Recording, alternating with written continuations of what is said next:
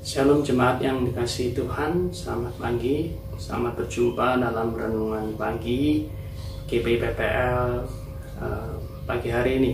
Nah, pagi ini saya akan membawakan satu pesan firman Tuhan yang saya ambilkan dari uh, ratapan 3 Engkau menceraikan nyawaku dari kesejahteraan, aku lupa akan kebahagiaan. Sangkaku hilang lenyaplah kemasyuranku, dan harapanku kepada Tuhan. Ingatlah akan sengsaraku dan pengembaraanku akan ipuh dan racun itu. Jiwaku selalu teringat akan hal itu dan tertekan dalam diriku. Tetapi hal-hal inilah yang kuperhatikan. Oleh sebab itu aku akan berharap tak berkesudahan kasih setia Tuhan, tak habis-habisnya rahmatnya, selalu baru tiap pagi besar kesetiaanmu. Tuhan adalah bagianku, kata jiwaku. Oleh sebab itu aku berharap kepadanya. Tuhan adalah baik bagi orang yang berharap kepadanya, bagi jiwa yang mencari dia. Adalah baik menantikan dengan diam pertolongan Tuhan. Lalu dikasih Tuhan, kita peratapan ini dituliskan oleh Nabi Yeremia Yeremia adalah seorang nabi yang mengalami tragedi yang sangat berat. Tuhan mengizinkan bangsa Babel yang dipimpin oleh Nebukadnezar menghancurkan kerajaan Yehuda dan dia melihat dengan mata kepala sendiri bagaimana bait Allah yang melambangkan kehadiran Tuhan yang merepresentasikan kehadiran Tuhan Israel dan di bumi ini dihancurkan, dilululantakkan oleh Nebukadnezar. Dan semua itu membuat Yeremia menjadi begitu sedih, begitu pedih hatinya. Sehingga yang dia katakan, dia tuliskan dalam ratapan tiga yang kita baca tadi, kalau saudara baca dari ayat 1 sampai dengan ayat yang ke-17, ayat 1 sampai dengan 17 itu menggambarkan sebuah pergulatan batin karena dia diperintahkan Tuhan untuk memberikan peringatan yang sangat keras kepada bangsa Israel, kepada raja-raja Israel untuk bertobat dan berbalik dari dosanya. Mereka menyembah berhala, mereka berlaku jahat, berlaku sewenang-wenang, kekerasan ada di seluruh negeri, keadilan diputar balikan, eh, orang-orang miskin ditindas dengan begitu sewenang-wenang, dan semuanya itu eh, mendatangkan murka Allah dan Yeremia diutus Tuhan untuk menegur bangsa Israel. Tetapi sesuatu yang tidak pernah dibayangkan oleh Yeremia adalah betapa kerasnya penghukuman yang dijatuhkan Tuhan atas Israel. Dia melihat pembantaian ada di mana-mana, ya. tua, muda, wanita-wanita, baik yang tua maupun yang muda dan taruna teruna semuanya dibantai oleh pedang yang diizinkan Tuhan menimpa seluruh rakyat Yehuda, kerajaan Yehuda waktu itu. Seluruh tragedi itu mendatangkan kepedihan di dalam hati eh, Yeremia. Dia tidak pernah membayangkan bahwa baik Allah tempat yang begitu kudus, suci, dan mulia yang merepresentasikan kehadiran Tuhan sendiri diluluh lantakan. Dia tidak pernah menyangka kalau Tuhan mengizinkan baiknya yang kudus dijamah dan dijarah di bumi hanguskan emas-emasnya semuanya diangkut ke Babel seluruhnya dihancurkan sehancur-hancurnya. Dan kalau saudaraku memperhatikan ayat eh, 17 yang kita baca tadi ya 17 dan 18 sebabnya Yeremia berkata Engkau menceraikan nyawaku dari kesejahteraan Aku lupa akan kebahagiaan. Sangkaku hilang lenyaplah kemasyoranku dan harapanku kepada Tuhan. Ingatlah akan sengsaraku dan pengembaranku akan ipuh dan racun itu. Bagi Yeremia, penderitaannya itu seperti digambarkan oleh dia, bukan dalam arti yang sebenarnya, tetapi Yeremia menggambarkan kepedihan hatinya, kesedihan hatinya, penderitaan batinnya. Dia menggambarkan bagaimana Tuhan seolah-olah hancurkan dia, Tuhan menguliti dia. Tuhan memberi dia minum ipuh dan racun. Nah, saudara kalau saudara tahu kata ipuh itu, itu adalah sebuah pohon yang beracun yang memiliki getah beracun dan getahnya ini uh, biasa digunakan untuk uh, senjata dan kalau itu mengena pada musuh atau binatang yang ditembakkan dia akan mengerang kesakitan dan dengan lebih mudah untuk dikalahkan. Nah, ibu sendiri juga kalau diminum atau terminum itu akan mendatangkan sebuah kesakitan yang sangat luar biasa. Apa yang dia rasakan, pergumulan kepedihan Yeremia, dia gambarkan seperti dia sedang minum ipuh racun yang diminumkan, diizinkan Tuhan untuk diminum. Saudara bisa membayangkan betapa menderitanya Yeremia, betapa dia dalam pergumulan yang hebat. Ya, di ayat 18 sangkaku hilang lenyaplah kemasyuranku dan harapanku kepada Tuhan. Yeremia seketika itu, sekejap dia seolah kehilangan harapan kepada Tuhan karena beban penderitaan yang berat, karena pergumulannya yang hebat. Nah, saudaraku, apa yang kau alami hari ini? hari-hari ini semua orang sedang mengalami yang namanya pergumulan berat, beban yang berat karena situasi yang tidak menguntungkan yang kita alami hari-hari ini akibat uh, COVID dan bukan hanya COVID karena PSBB yang diberlakukan mengharuskan kita untuk tidak bisa bekerja dengan normal, beraktivitas dengan normal. Semua itu mendatangkan banyak kerugian dalam hidup kita dan kita semua ada dalam pergumulan. Pertanyaan adalah bagaimana caranya kita bisa mengatasi semua itu dan menang. Ya. Nah, ada beberapa hal yang bisa kita perhatikan kalau kita membaca Yeremia 17 sampai 33 yang, yang tadi kita baca. Nah, poin pertama yang perlu kita lakukan adalah taklukkan pikiran kita ya di bawah firman Tuhan taklukkan pikiran kita. Pikiran adalah medan pertempuran Pikiran adalah medan peperangan. Dalam situasi yang sangat sulit dan pergumulan yang berat, ya, maka pertempuran yang harus kita hadapi, yang kita harus takkan pertama adalah pikiran kita. Ketika situasi tenang, baik dan damai, semuanya nyaman dan e, semuanya berjalan dengan lancar, pikiran menjadi teman yang setia dari iman kita. Pikiran menjadi sahabat yang setia bagi keyakinan iman kita kepada Tuhan kita bisa dengan mudah berkata puji Tuhan, haleluya. Kita bisa dengan mudah mengaminkan apa yang firman Tuhan katakan.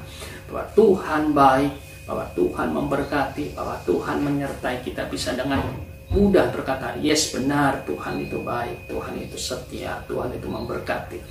Tetapi pikiran itu menjadi lawan yang seimbang dari iman kita ketika situasi menjadi sulit ketika kita sudah berdoa, kita sudah berpuasa, kita sudah berdiam diri, tetapi seolah semua itu jalan itu menjadi buntu dan seolah tidak ada jalan keluar. Di situlah pikiran kita menjadi lawan yang sepadan dengan iman kita.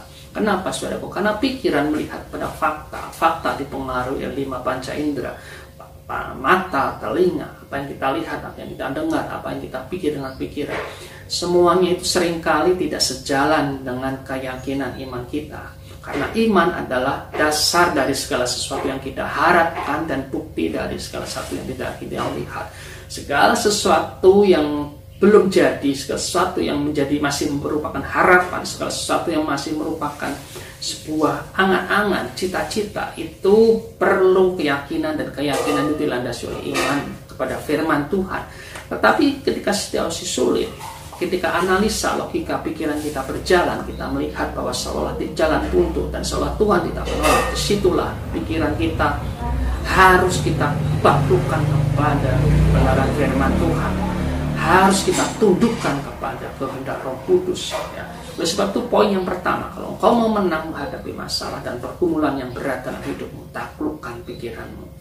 Kalahkan dia, tundukkan dia di bawah kebenaran firman Tuhan taklukkan dirimu kepada kehendak Roh Kudus tetap bertahan di situ yang kedua saudara yang perlu saudaraku perhatikan adalah yakinkan dalam hati dan pikiran kita bahwa Tuhan adalah harta yang paling utama dan terutama dalam hidup kita. Ya. sangat penting untuk terus berpegang kepada kebenaran firman Tuhan. Sangat penting untuk terus melekat kepada Tuhan. Dan yang paling penting adalah menjadikan Tuhan harta yang tidak ternilai dalam hidup kita. Kita mungkin bisa kehilangan harta kita. Kita mungkin bisa kehilangan jabatan kita. Kita bisa kehilangan segala ketenaran nama baik kemasyuran tapi kita tidak boleh kehilangan Tuhan dalam hidup kita. Sebabnya, ya, apa yang dikatakan oleh uh, Yeremia, Yeremia membalikkan situasi dan keadaannya. Dia berkata dalam ayat 24, Tuhan adalah bagianku, kata jiwaku. Oleh sebab itu, aku berharap kepadanya. Ketika kita menjadikan Tuhan bagian yang terpenting dalam hidup kita, maka kita masih bisa terus memelihara harapan kita. Ketika kita menjadikan Tuhan bagian harta yang paling penting dalam hidup kita, maka kita bisa terus bertahan menghadapi masa sulit. Dengan Tuhan, dikatakan oleh firman Tuhan, kita bisa melakukan perkara-perkara yang besar. Bersama Tuhan selalu akan ada jalan keluar dan selalu ada pembalikan keadaan. Ketika Musa memimpin bangsa Israel keluar dari tanah Mesir, di hadapan dia ada Laut Merah. Di belakang ada pasukan Mesir yang siap membantai mereka semua jalan keluar buntu, depan kena, mundur kena. Tetapi Musa menaruh harapannya kepada Tuhan. Ketika seluruh bangsa Israel berteriak marah dan berkata, Mengapa kau bawa kami keluar untuk mati di tempat ini? Lebih baik kami ada di pasir dan makan bawang, makan timun. Di sana ada roti, di sini kami menderita, bahkan mati. Tetapi Musa berseru-seru kepada Tuhan dan Tuhan berkata ulurkan tanganmu dan pukulkanlah kepada air laut itu. Dan laut itu terbelah menjadi Tuhan. Saudaraku apa yang ada di tanganmu saat ini Tuhan? Kalau engkau punya Tuhan kalau engkau mempertahankan Tuhan menjadi bagian yang terpenting dalam hidupmu maka hal yang sepele hal yang uh, tidak mungkin menjadi bisa dijadikan Tuhan menjadi sebuah alat yang memberikan uh, jalan keluar. Seperti Musa di tangannya hanya ada sebuah tongkat tapi bersama Tuhan tongkat itu mengalirkan kuasa Tuhan yang besar. Tongkat itu mendatangkan mujizat dari tanganmu hari-hari ini. Ya, saya tidak tahu tapi ketika engkau punya Tuhan maka skillmu yang tidak seberapa itu bisa Tuhan pakai untuk mendatangkan kebaikan. Usahamu yang sederhana itu yang kau awali dengan uh, yang kau pandang sebelah mata di saat nyaman kau tidak terlalu pandang di situ Tuhan bisa jadikan sebuah tongkat yang mendatangkan mujizat. Yang paling penting jadikan Tuhan milik pusakamu yang paling berharga. Hal yang ketiga saudaraku Ya, yang penting untuk membalikkan keadaan untuk saudaraku bisa menang dalam pergumulan. Yang ketiga adalah terus mempertahankan pengharapan imanmu kepada Tuhan. Orang yang punya pengharapan dia selalu bisa menjaga semangatnya. Orang yang punya pengharapan selalu ber, bisa berpikir positif dan melihat celah yang sekalipun kecil tapi itu akan mendatangkan uh, pertolongan orang yang punya pengharapan dia terus bisa berjuang sampai akhir. Yeremia melakukan itu, dia berkata, Tuhanlah bagianku, kata jiwaku. Oleh sebab itu aku berharap kepadanya. Sebab itu aku terus menaruh harapanku pada Tuhan. Nah, di ayat yang selanjutnya dikatakan dalam ayat yang ke-32 ya. Karena walau ia mendatangkan susah, ia juga menyayangi menurut kebesaran kasih setianya karena tidak dengan rela hati ia menindas dan merisaukan anak manusia. Tuhan tidak pernah merancangkan hal yang jahat, yang Tuhan tidak pernah merancangkan hal yang buruk. Ya, kita harus percaya bahwa Tuhan itu baik bahwasannya selama-lamanya kasih setianya. Dalam Ratapan 3 ayat 25 dikatakan Tuhan adalah baik bagi orang yang berharap kepadanya bagi jiwa yang mencari dia. Yang keempat, saudaraku, duduk diam di kaki Tuhan. Dalam situasi yang sulit, amat sangat penting kalau kita mau dengan rendah hati duduk diam di kaki Tuhan. Sangat penting. Nah, apa yang harus dilakukan pada saat kita duduk diam di kaki Tuhan? Yang pertama adalah mengevaluasi diri Barangkali segala masalah yang terjadi, problem yang terjadi itu adalah akibat kesalahan dalam pengambilan keputusan yang didasari oleh nafsu keserakahan, ketamakan, rasa tidak pernah puas dan mengejar hal yang terlalu tinggi di luar jangkauan kita. Itu yang mendatangkan, sering kali mendatangkan uh, kesulitan dalam hidup kita, evaluasi diri. Kalau semua itu terjadi karena ketamakan nafsu serakah kita, maka kita harus bertobat dan berbalik, bertobat dan mulai mengevaluasi langkah-langkah ke depan yang lebih baik. Yang kedua kontemplasi. Kontemplasi itu merenung, bermeditasi, merenungkan firman Tuhan seperti Pemasmur katakan merenungkan firman Tuhan siang dan malam. Ketika kita duduk diam di kaki Tuhan, maka kita bisa melakukan uh, strategi yang baru, planning, perencanaan yang baru untuk langkah-langkah ke depan yang kita dapatkan dari uh, tuntunan Tuhan. Ada banyak rancangan, ada banyak rencana yang yang akan kita lakukan di masa depan Jangan terburu-buru mengambil keputusan saudaraku dan menentukan pilihan. Bawalah itu semua dalam doa. Doakanlah plan A, plan B, plan C. Kumulin itu dengan istri dan anak-anak. Maka Tuhan akan menentukan pilihan. Ya, akan menetapkan langkah-langkah saudara. Dikatakan dalam firman Tuhan bahwa Tuhan menanti-nantikan saatnya ya, untuk uh, memberitahukan pada ke jalan apakah ke kanan ke kiri. Nah, saudara, apa yang dapat kita simpulkan dari renungan kita pagi hari ini? Ingat, seberapapun besarnya masalah kita, seberapa berat pergumulan kita yang kita hadapi, jangan pernah berputus asa, jangan mengasihani diri sendiri, jangan terus berkeluh kesah dan bersungguh Yang pertama, taklukkanlah pikiranmu di bawah terang firman Tuhan dan Roh Kudus taklukkan pikirannya karena pikiran adalah medan peperangan. Kalau kita bisa memenangkan pikir pertempuran dalam pikiran kita, maka kita bisa memenangkan pertempuran yang yang kita hadapi di depan kita.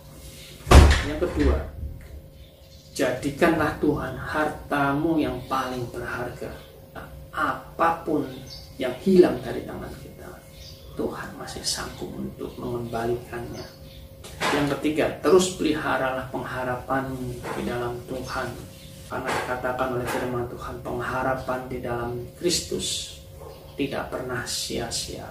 Dia seperti sauh yang akan membawa kita sampai kepada tujuan akhir kita. Yang keempat, saudaraku, duduk diam di kaki Tuhan.